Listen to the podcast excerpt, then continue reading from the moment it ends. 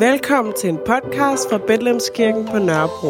Vi er et mangfoldigt og farverigt fællesskab, som ønsker, at Gud må forvandle vores liv og den verden, vi er en del af. Tak fordi du lytter med.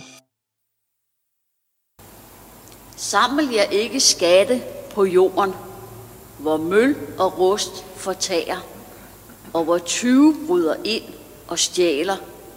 Men saml jer skatte i himlen, hvor hverken møl eller rust fortager, og hvor tyve ikke bryder ind og stjæler.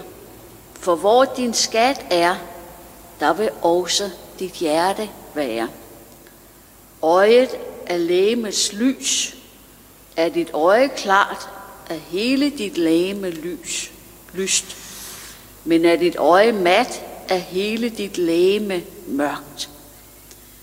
Hvis du lyser i dig er mørke, hvis nu lyset i dig er mørke, hvilket mørke?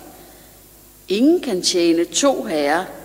Han vil enten have den ene og elske den anden, eller holde sig til den ene og ringeagte den anden. I kan ikke tjene både Gud og mammon.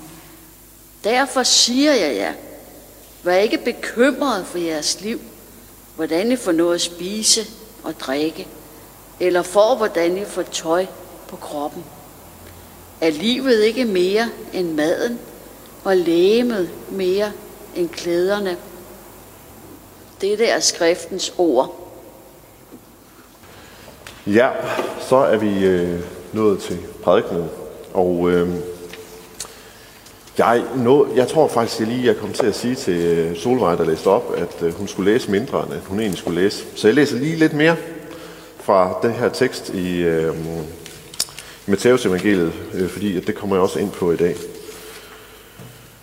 Og øh, der står nemlig videre, derfor siger jeg, vær ikke bekymret for jeres liv, hvordan I får noget at spise og drikke, eller for hvordan I får tøj på kroppen. Er livet ikke mere end maden, og læmet mere end klæderne? Se himlens fugle, de sår ikke, og de høster ikke, og de samler ikke i lade, og jeres himmelske fader giver dem føden.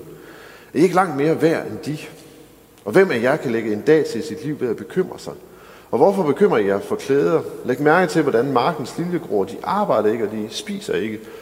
Men jeg siger jer, end ikke Salomon i al sin glans eller pragt var klædt som en af dem. Klæder Gud således markens græs, som står i dag og i morgen, kastes i ovnen. Hvor meget snarere så ikke jer i lidetroende. I må altså ikke være bekymrede og spørge, hvordan får vi noget at spise og drikke, eller hvordan får vi tøj på kroppen. Alt dette søger hedningerne jo efter. Og jeres himmelske far ved, at I trænger til alt dette. Men søg først Guds rige og hans retfærdighed, så skal alt det andet gives jer tilgift. Så vær da ikke bekymret for dagen i morgen. Dagen i morgen skal bekymre sig for det, der hører den til. Hver dag har nok i sin plage. Amen. Jeg vil lige bede en bøn. Kære Gud, jeg beder dig om, at du på en særlig måde vil være hos os den her morgen. Også være hos os, når at vi, øh, ja, når vi måske bliver udfordret omkring, hvordan vi forholder os til vores penge, hvordan vi forholder os til vores rigdom, og hvordan vi er i vores bekymringer. Så kommer du være nær øh, og give os en ny måde at anskue tingene på. Det beder dig om. Amen. Vi er jo nået til femte del ud af seks dele i undervisningen om øh, bjergprædikenen. Og i dag der har vi læst noget, som vi faktisk også læste sidste gang. Og, øh, og i grunden til, at vi har læst det igen i dag, det er, at jeg godt kunne tænke mig øh, lige at fokusere lidt mere ind på det, der står til sidst i kapitel 6, fordi det nåede jeg faktisk ikke at fokusere særlig meget ind på sidste gang. Og øh, det, der står til sidst i kapitel 6, jamen det handler særligt om, hvordan vi forvalter vores rigdom, og hvordan vi forvalter de penge, vi har, og om, hvordan vi hvad skal man sige, lever med vores bekymring. Men før vi går helt ind i det, øh, som det handler om i dag, så vil jeg lige lave et hurtigt oprids af, hvor vi er nået til i bjergprædiken. Som jeg har sagt før, så, så siger øh, Jesus jo i starten af bjergprædiken, at formålet med vores liv som efterfølger af Jesus øh, – som disciple af Jesus, det er, at vi bliver mennesker, hvis lys det skinner på en sådan måde, at andre mennesker ser vores gode gerninger og priser Gud. Det er meget udfordrende. Det er det, Jesus han siger i starten af bjergprædiken. Og i kapitel 5, så, øh, kapitel 5, det handler så om, hvordan vi altid skal søge forsoning, hvordan vi skal leve trofast med vores ægtefæller, og hvordan vi skal elske vores fjender, og hvordan vi skal bede for dem, der forfølger os. Så kapitel 5 handler om, hvordan vi er i relationer til andre mennesker, hvormed vi skaber en barmhjertig og en retfærdig verden, i overensstemmelse med det formål, som Gud han har for verden.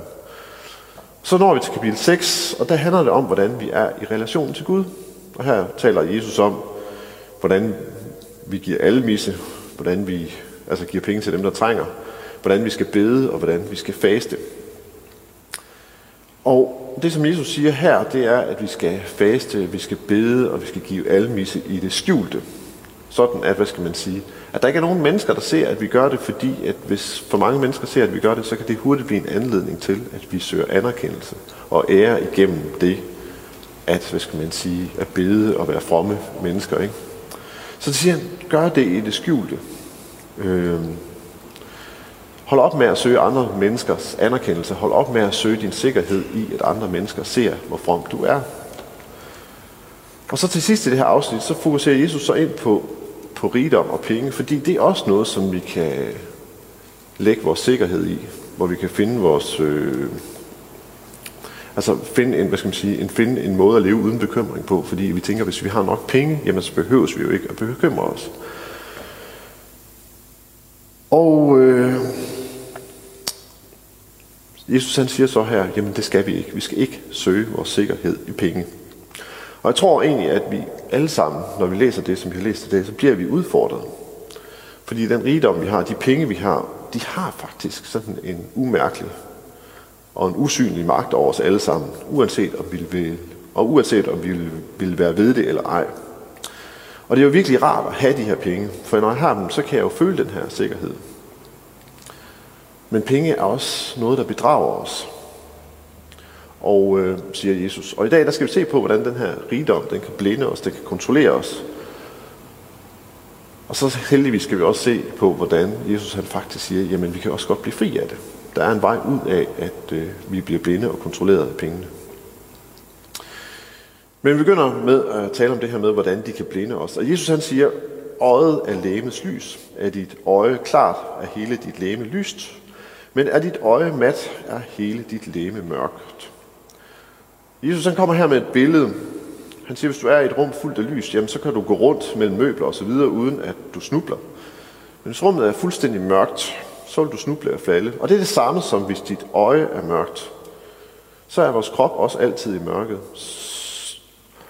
Og så kan man spørge, hvad har det med penge at gøre? Jamen, det har noget med penge at gøre, fordi Jesus lige før han siger det her, og lige efter han siger noget om det her, der taler han om penge.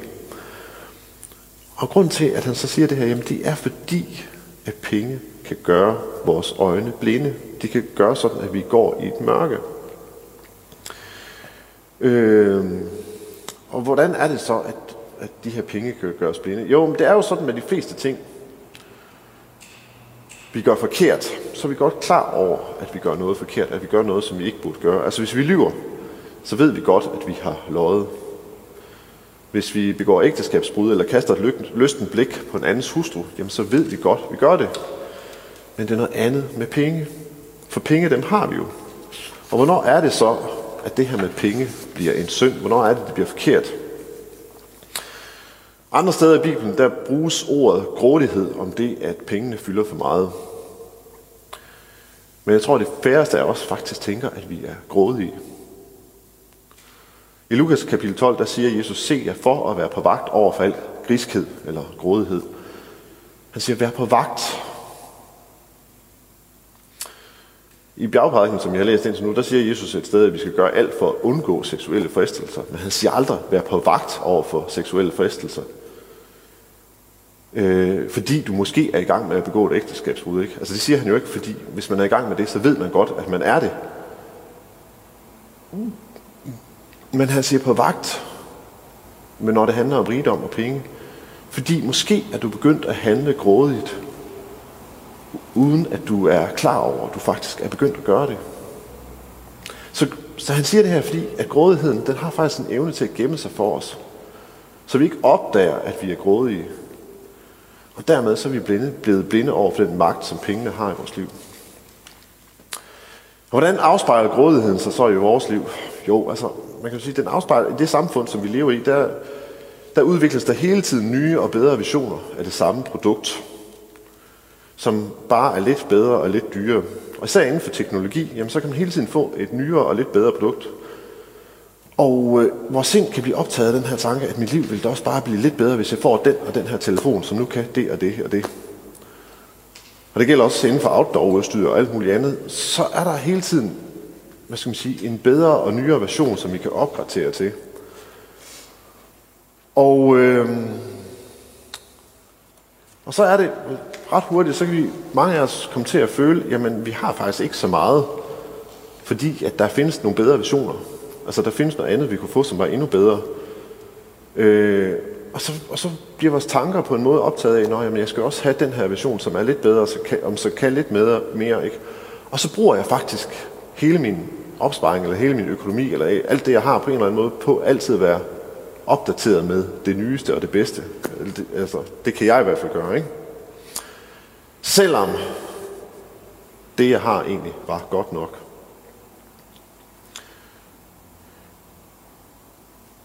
Og den her grådighed, den vil, hvis vi ikke er på vagt over for den, så vil den på en måde gøre vores øjne mørke. Og vi vil på sigt begynde at holde på de penge, vi har for os selv, så vi får det, som vi tror, vi mangler. Så vi for eksempel hele tiden kan opgradere. Man kan også tale om det på andre måder, men det var lige et eksempel, jeg kom med her. Så de her penge, de kan, hvad skal man sige, på en måde sådan kontrolleres, uden at vi lægger mærke til det. Og Jesus han siger, du kan ikke både tjene Gud og mammon. Mammon det er et andet ord for rigdom. Og det Jesus han gør her, det er, at han personificerer pengene og siger, jamen de kan blive vores Gud.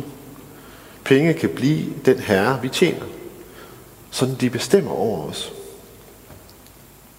Så siger Jesus også, at hvor din skat er, der vil dit hjerte også være. Så hvis du vil vide, hvad der er vigtigt i dit liv, jamen så skal du bare følge, hvad du bruger dine penge til.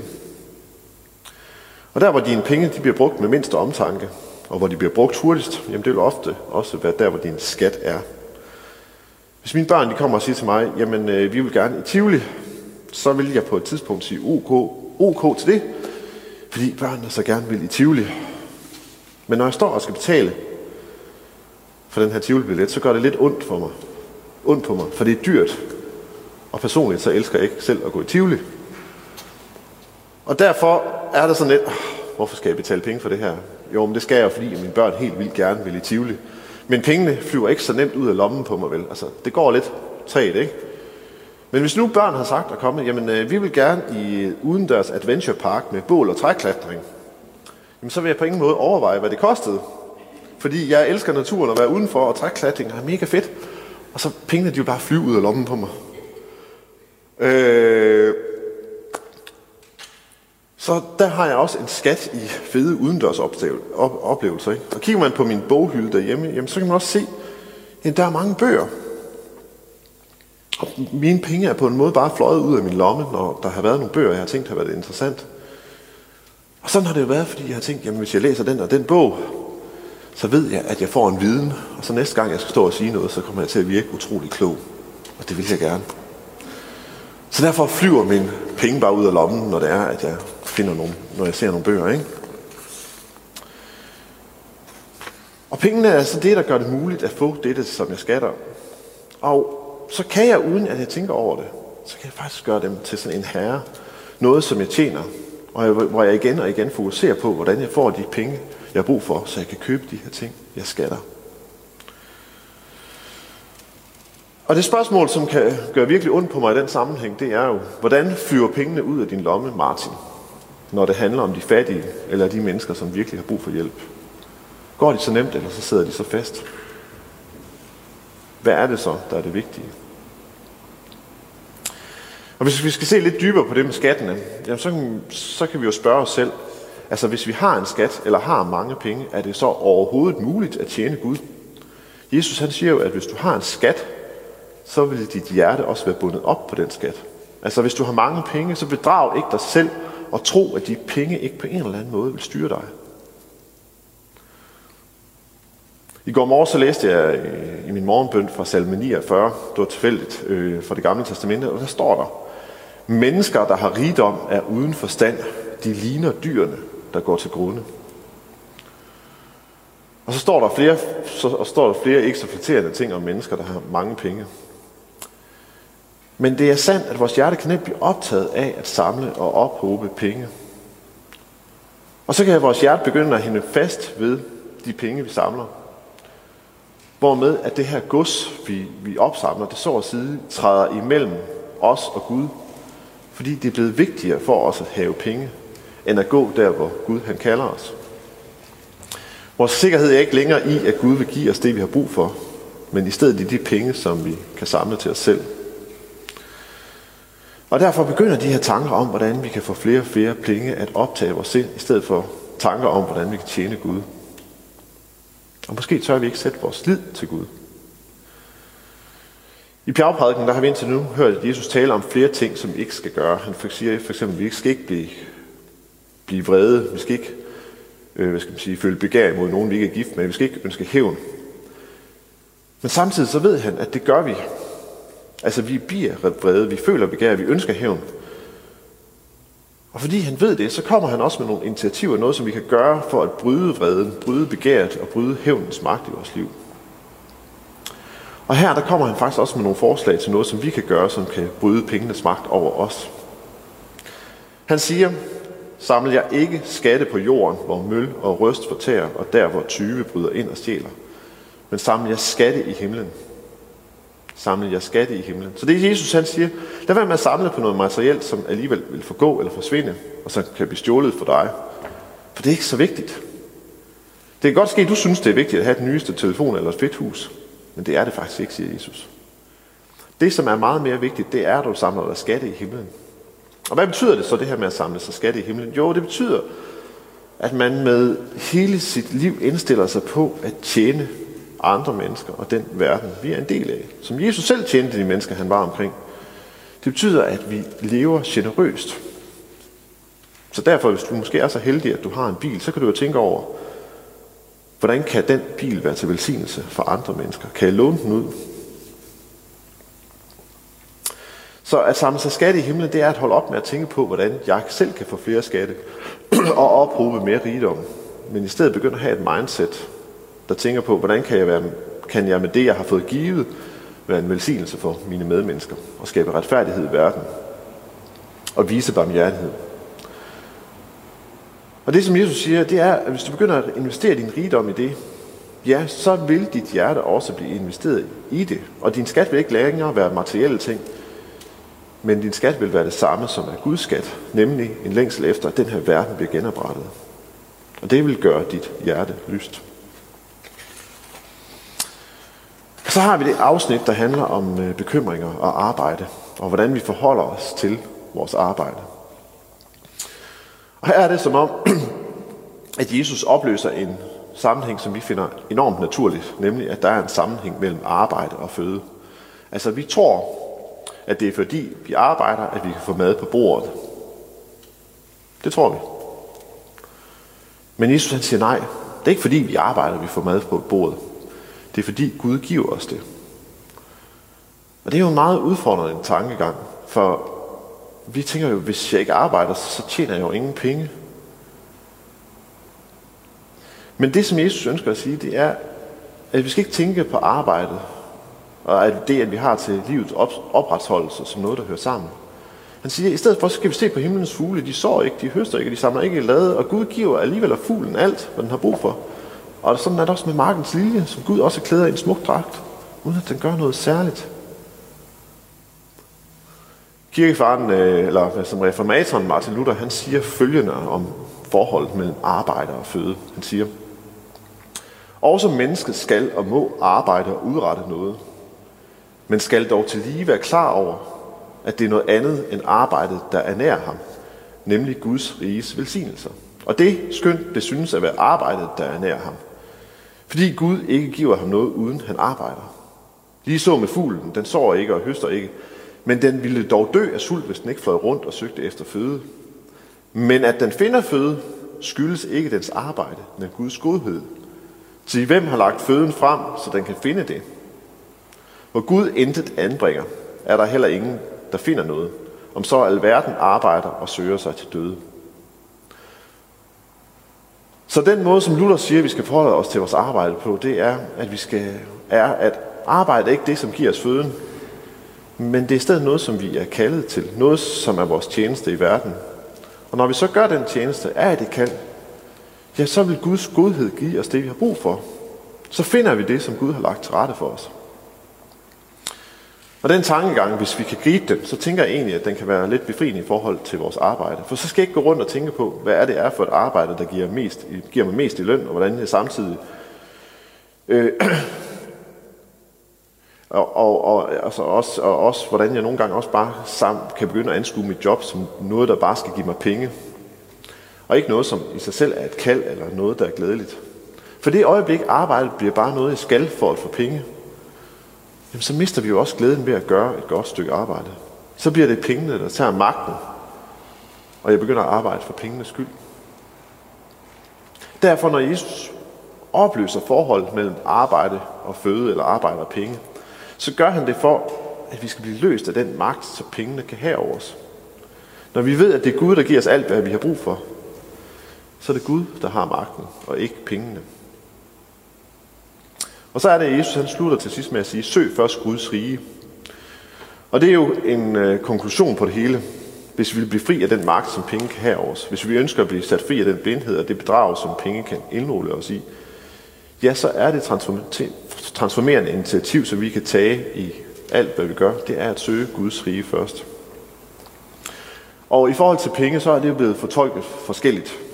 For nogen så har det her initiativ betydet, jamen så er vi nødt til at lave sådan en eller anden form for socialistisk fællesskab, hvor alle får lige løn, og hvor alle betaler det samme ind til fællesskabet. Og sådan var der også nogle af de første kristne, der gjorde. Og jeg tænker også, at det er en, jeg tænker også, at det er en mulighed at, at tolke det på den måde. Men jeg tror faktisk også godt, at vi kan leve i en verden med privat ejendomsret, og så stadigvæk blive fri af pengenes magt. Og det vi skal gøre her, det er, at vi tænker på, hvordan kan det, jeg har fået givet af penge og rigdom, bruges til at velsigne verden med. Og det betyder ikke, at jeg må jo godt tænke i, hvordan jeg får flere penge, eller hvordan jeg investerer pengene på en, en fin måde. Men det skal jeg gøre, fordi at det, jeg har fået givet, jamen det skal bruges. Ikke bare til at velsigne mig med, men faktisk til at velsigne den verden, jeg er en del af sådan at Guds rige begynder at tage bolig i verden, og tage bolig i menneskers liv omkring dem. Og, det, og Guds rige, jamen Guds rige, det er jo der, hvor mennesker uden fællesskab bliver inviteret ind i fællesskab. Det er der, hvor den fattige bliver mættet. Det er der, hvor den syge bliver helbredt. Og det er der, hvor pengenes magt over mennesker bliver brudt. Så i stedet for at være slaver af vores grådighed, bliver mennesker, der tjener i Guds frihed. Jeg vil uh, lige bede en bøn. Kære Gud, tak, at du er hos os. Øh, og øh, jeg beder dig også om, at øh, du må komme til os den her morgen og øh, give os hver især en, øh, et sandt billede af, hvor vi er henne. Og hvis det er, at vi er et sted, hvor vi er blevet blinde og vi er grådige, så beder jeg dig om, at du må, må åbne vores øjne, så vi ser det, og begynder at handle anderledes. Og kære Gud, jeg beder dig også om, at du må... Øh, nogle af, for nogle af os kan det også være meget angstprovokerende, det her med at skulle holde op med at finde en sikkerhed i penge. Det kan være svært ligesom at sige, nu, nu giver jeg afkald på det, og nu stoler jeg fuldt ud på dig. Men kære Gud, jeg beder dig også om, at du må give os et mod den her morgen øh, til at være der, hvor vi tør lægge vores liv fuldstændig over i din hånd. Og så søge dig med alt det, vi har fået givet. Og søge vores medmennesker og den her verdens bedste med alt det, vi har fået givet.